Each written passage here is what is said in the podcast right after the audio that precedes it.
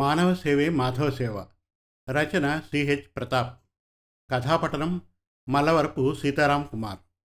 జయంతపురంలో రామయ్య కృష్ణయ్య అనే స్నేహితులు ఉండేవారు. వారిద్దరివి పక్కపక్క ఇళ్ళు. ఇద్దరూ తమకు తమ తాతల నుండి సంక్రమించిన వ్యవసాయ భూమిలో సేద్యం చేసుకుంటూ వచ్చిన ఆదాయంతో సంతృప్తిగా జీవిస్తూ ఉండేవారు. ఇద్దరి కుటుంబాల మధ్య మంచి స్నేహం ఉంది ఒకరోజు రామయ్య కృష్ణయ్య వద్దకు వచ్చి అక్కడికి రెండు వందల మైళ్ళ దూరంలో ఉన్న ప్రసిద్ధ వినాయకుని క్షేత్రానికి వెళ్దామని అడిగాడు. అక్కడ దైవదర్శనం చేసుకుంటే జీవితంలో వచ్చే అన్ని సమస్యలు తొలగిపోయి సకల ఐశ్వర్యాలు సిద్ధిస్తాయన్నది ఆ దేశవాసుల ప్రగాఢ నమ్మకం. అందుకే ఆ క్షేత్రానికి పెద్ద సంఖ్యలో భక్తులు వస్తూ ఉంటారు. ఆ క్షేత్రంలో సంవత్సరానికి ఒకసారి పెద్ద జాతర జరుగుతుంది. ఆ జాతరకు వెళ్దామని రామయ్య అడగ్గా కృష్ణయ్య వెంటనే అంగీకరించాడు. జాతరకు నాలుగు రోజుల వ్యవధి ఉన్నందున మర్నాడే అన్ని ఏర్పాట్లు చేసుకుని ఇద్దరూ బయలుదేరారు. మూడవ రోజుకు ఒక గ్రామం పొలిమేరకు చేరగా అక్కడ రహదారి పక్కన అచేతనంగా పడి ఉన్న ఒక వృద్ధుడు వారికి కనిపించాడు. వెంటనే రామయ్య ఎడ్లబండిని ఆపించి కిందకు దిగి ఆ వృద్ధుడిని పరీక్షించాడు. అతని నాడి చాలా బలహీనంగా ఉంది. బహుశా అధిక శ్రమ అనారోగ్యం పస్తులు ఉండటాన ఆ వృద్ధుడు అచేతనమైపోయి ఉంటాడనుకున్నారు. తన సీసా నుండి అతని ముఖంపై నీళ్ళు జల్లి కాస్త బలవంతంగా త్రాగించి అతడికి సపర్యలు చేయసాగాడు రామయ్య. ఇదంతా చూస్తున్న కృష్ణయ్య ముఖం చిట్లించాడు. లేనిపోని తద్దినం తలకు తగిలించుకోవడం అంటే ఇదే రామయ్య.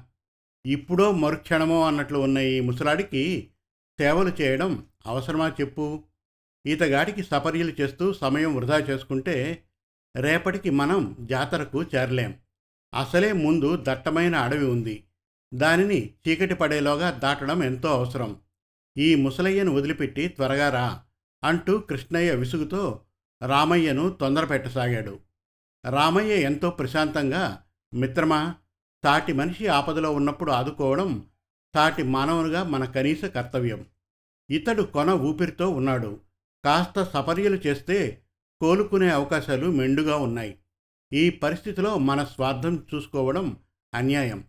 ఇతడికి నేను చేతనైనంత సేవలు చేశాకే ఇక్కడి నుండి కదులుతాను అని దృఢంగా అన్నాడు.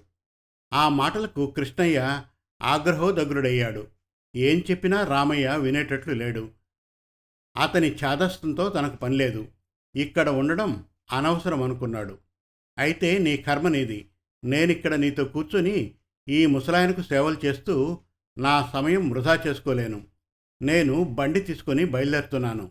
రేపటికల్లా జాతరకు చేరుకోవాలన్న నా నిర్ణయంలో ఎలాంటి మార్పు లేదు అని బండిని తీసుకొని ముందుకు వెళ్ళిపోయాడు. తర్వాత ఎంతో ఓపికతో ఆ వృద్ధుడికి రామయ్య తపర్యలు చేశాడు. ఆహారం నీరు కొంచెం కొంచెంగా పట్టించాడు. తన దగ్గర ఉన్న అత్యవసర మందులు వేశాడు. రెండు గంటల తర్వాత అతని కష్టం ఫలించింది.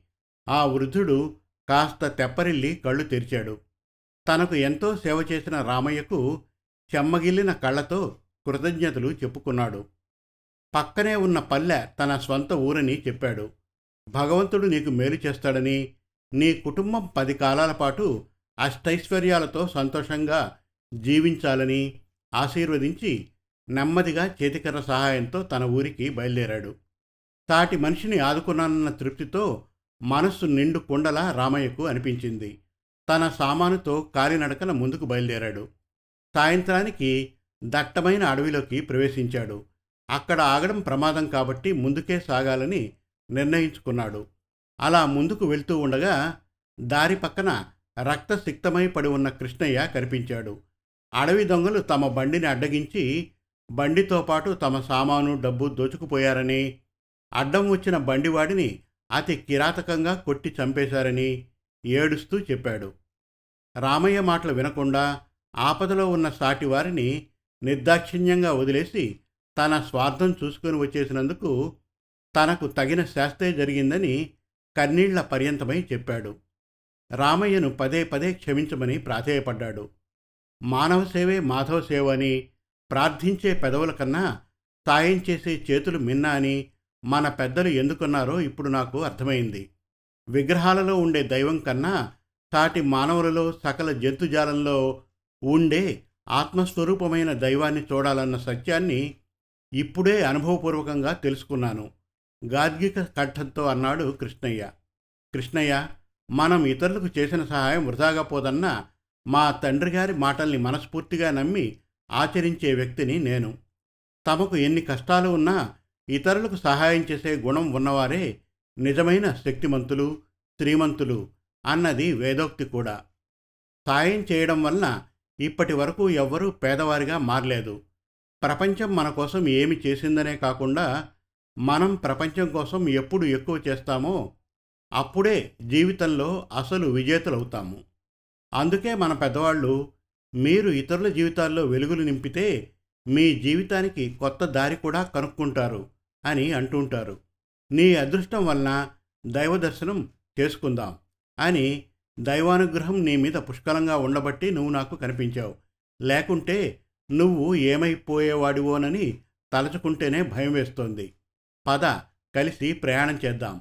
పక్క ఊరిలో కట్టించుకుందాం అని కృష్ణయ్యకు ధైర్యం చెప్పాడు. శుభం. మరిన్ని చక్కటి తెలుగు కథల కోసం కవితల కోసం వెబ్ సిరీస్ కోసం మన తెలుగు కథలు డాట్ కామ్ విజిట్ చేయండి. Thank you